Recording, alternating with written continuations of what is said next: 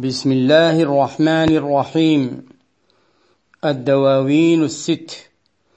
لفضيلة مولانا وشيخنا شيخ الإسلام الشيخ إبراهيم بن الحاج عبد الله الكولخي رضي الله عنه. تقديم أبو عركي الشيخ عبد القادر النذير. التسجيل رقم 63 صفحة 77 من نسخة الديوان الذي نقرأ منه. حرف الفاء. قال رضي الله عنه كفاني شرور الجن والإنس من نفى دجى البغي والأسواء بالنور مصطفى. كفاني مكر الماكرين وكيدهم كفى الضر والبأساء عني والجفا وألزمني ذكر الحبيب ومدحه عليه صلاة الله ما شارق خفا عليه صلاة الله كالقطر والحصى وكالرمل والأوراق ما دام مقتفى وكالقدر والمقدار بطنا وظاهرا. مدى الدهر يا من قاد لي كل ما اصطفى محمد عبد الله سيد خلقه. وسلم عليه وارحمن وشرفا. تجلت له الذات العلية ساذجا. وعين العمى والطمس معطا ومتحفا فتممه رب كريم أحبه وأكمله حسا ومعنى وضعفا. حباه وأجداه وقرب ذاته لحضرته العليا وأعطى ونيفا. صلى الله عليه وسلم وعلى آله وصحبه حق قدره ومقداره العظيم. أقول مستعينا بالله سبحانه وتعالى ومستمدا من أبوابه.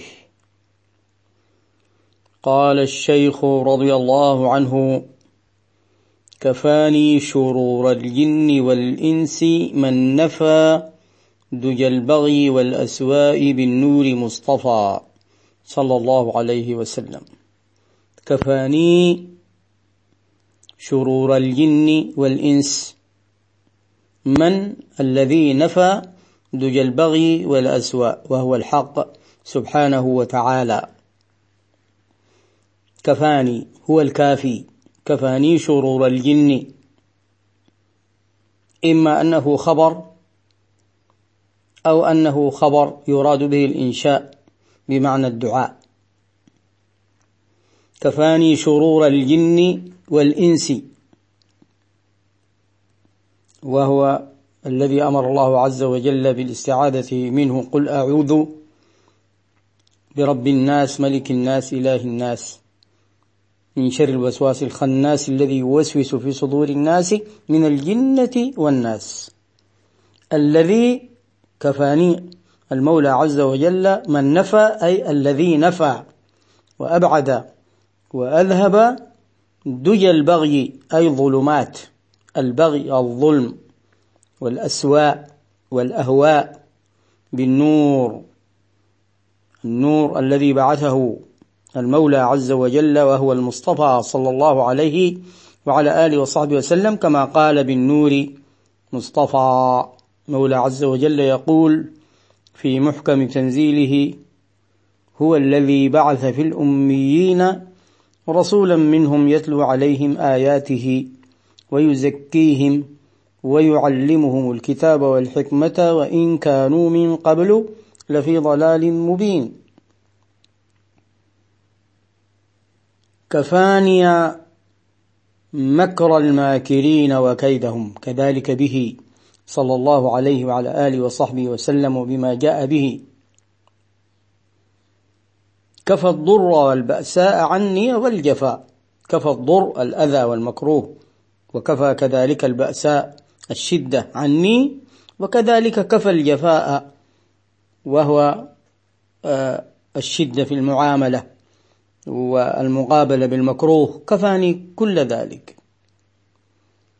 وألزمني ذكر الحبيب وهو المصطفى صلى الله عليه وعلى آله وصحبه وسلم. ألزمني جعلني من الملتزمين بذكر الحبيب صلى الله عليه وعلى آله وصحبه وسلم ومدحه بتوجيهه سبحانه وتعالى الذي قال فيه صلوا عليه وسلموا تسليما وبما أمرنا به من الأدب معه وتعظيمه وتعزيره والدفاع عنه وعن كل ما جاء به بل بما جعلني شخصيا ملتزما به من الصلاة عليه والثناء عليه.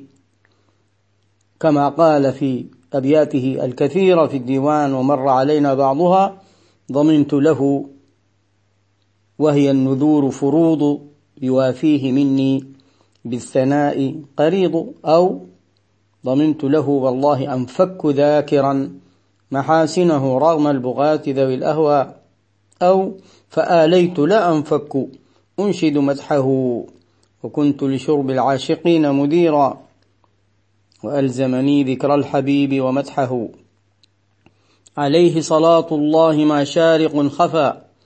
يصلي على النبي صلى الله عليه وعلى آله وصحبه وسلم مدة ما خفى شارق أي ما طلعت شمس. عليه صلاة الله كالقطر والحصى وكالرمل والأوراق أوراق الأشجار وغيرها. ما دام مقتفى مدة دوام كونه مقتفا صلى الله عليه وعلى آله وصحبه وسلم وهو دائما مقتفا وهو المقفى كما سمي بذلك لأنه المتبوع. صلى الله عليه وعلى آله وصحبه وسلم من الرسل والأنبياء والأولياء حسا ومعنى. وكالقدر أي هذه الصلاة قدر القدر قدر قدر النبي صلى الله عليه وسلم.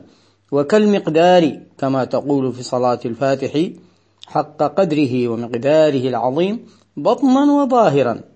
يعني قدره ومقداره الباطن وقدره ومقداره الظاهر بقدر ذلك كله صل عليه يا رب. مدى الدهر بلا توقف. يا من قاد لي كل مصطفى يا الله. الذي قاد لي وأعطاني كل مصطفى واختار من الخيرات. هذا تحدث بنعمة الله سبحانه وتعالى عليه. محمد عبد الله. سيد خلقه. وسلم عليه وارحمن وشرفا يعني زاد الصلاة بالسلام هنا والرحمة والتشريف له صلى الله عليه وعلى آله وصحبه وسلم. تجلت له الذات العلية ساذجا.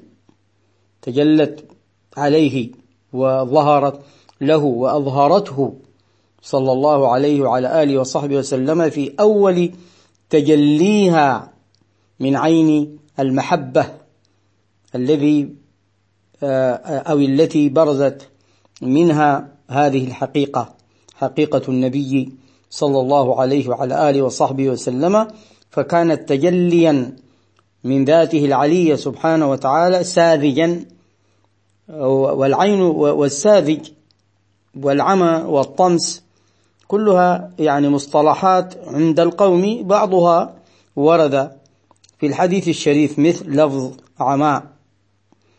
كان في عماء ومر علينا هذا اللفظ في أثناء القصائد الماضية وعلمنا كذلك أن العلماء الذين رووا هذا الحديث فسروا بأنه كان في عماء أي ليس معه شيء.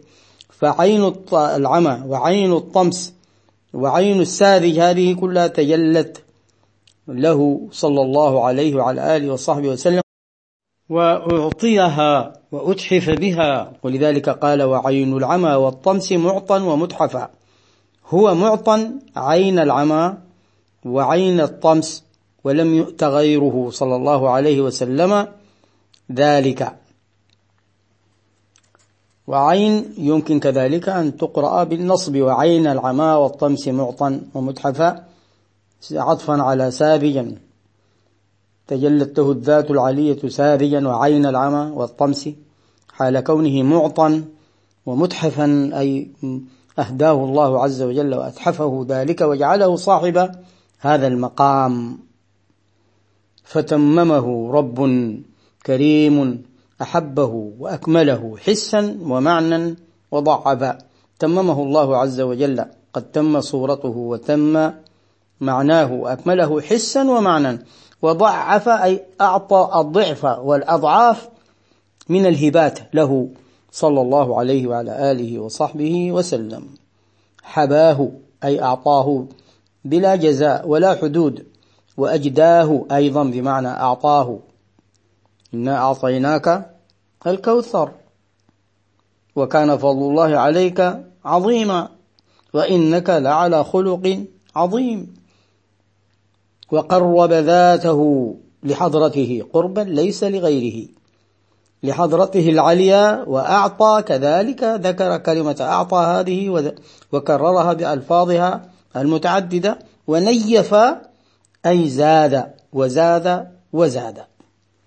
صلى الله عليه وعلى آله وصحبه وسلم حق قدره ومقداره العظيم ونواصل إن شاء الله تعالى.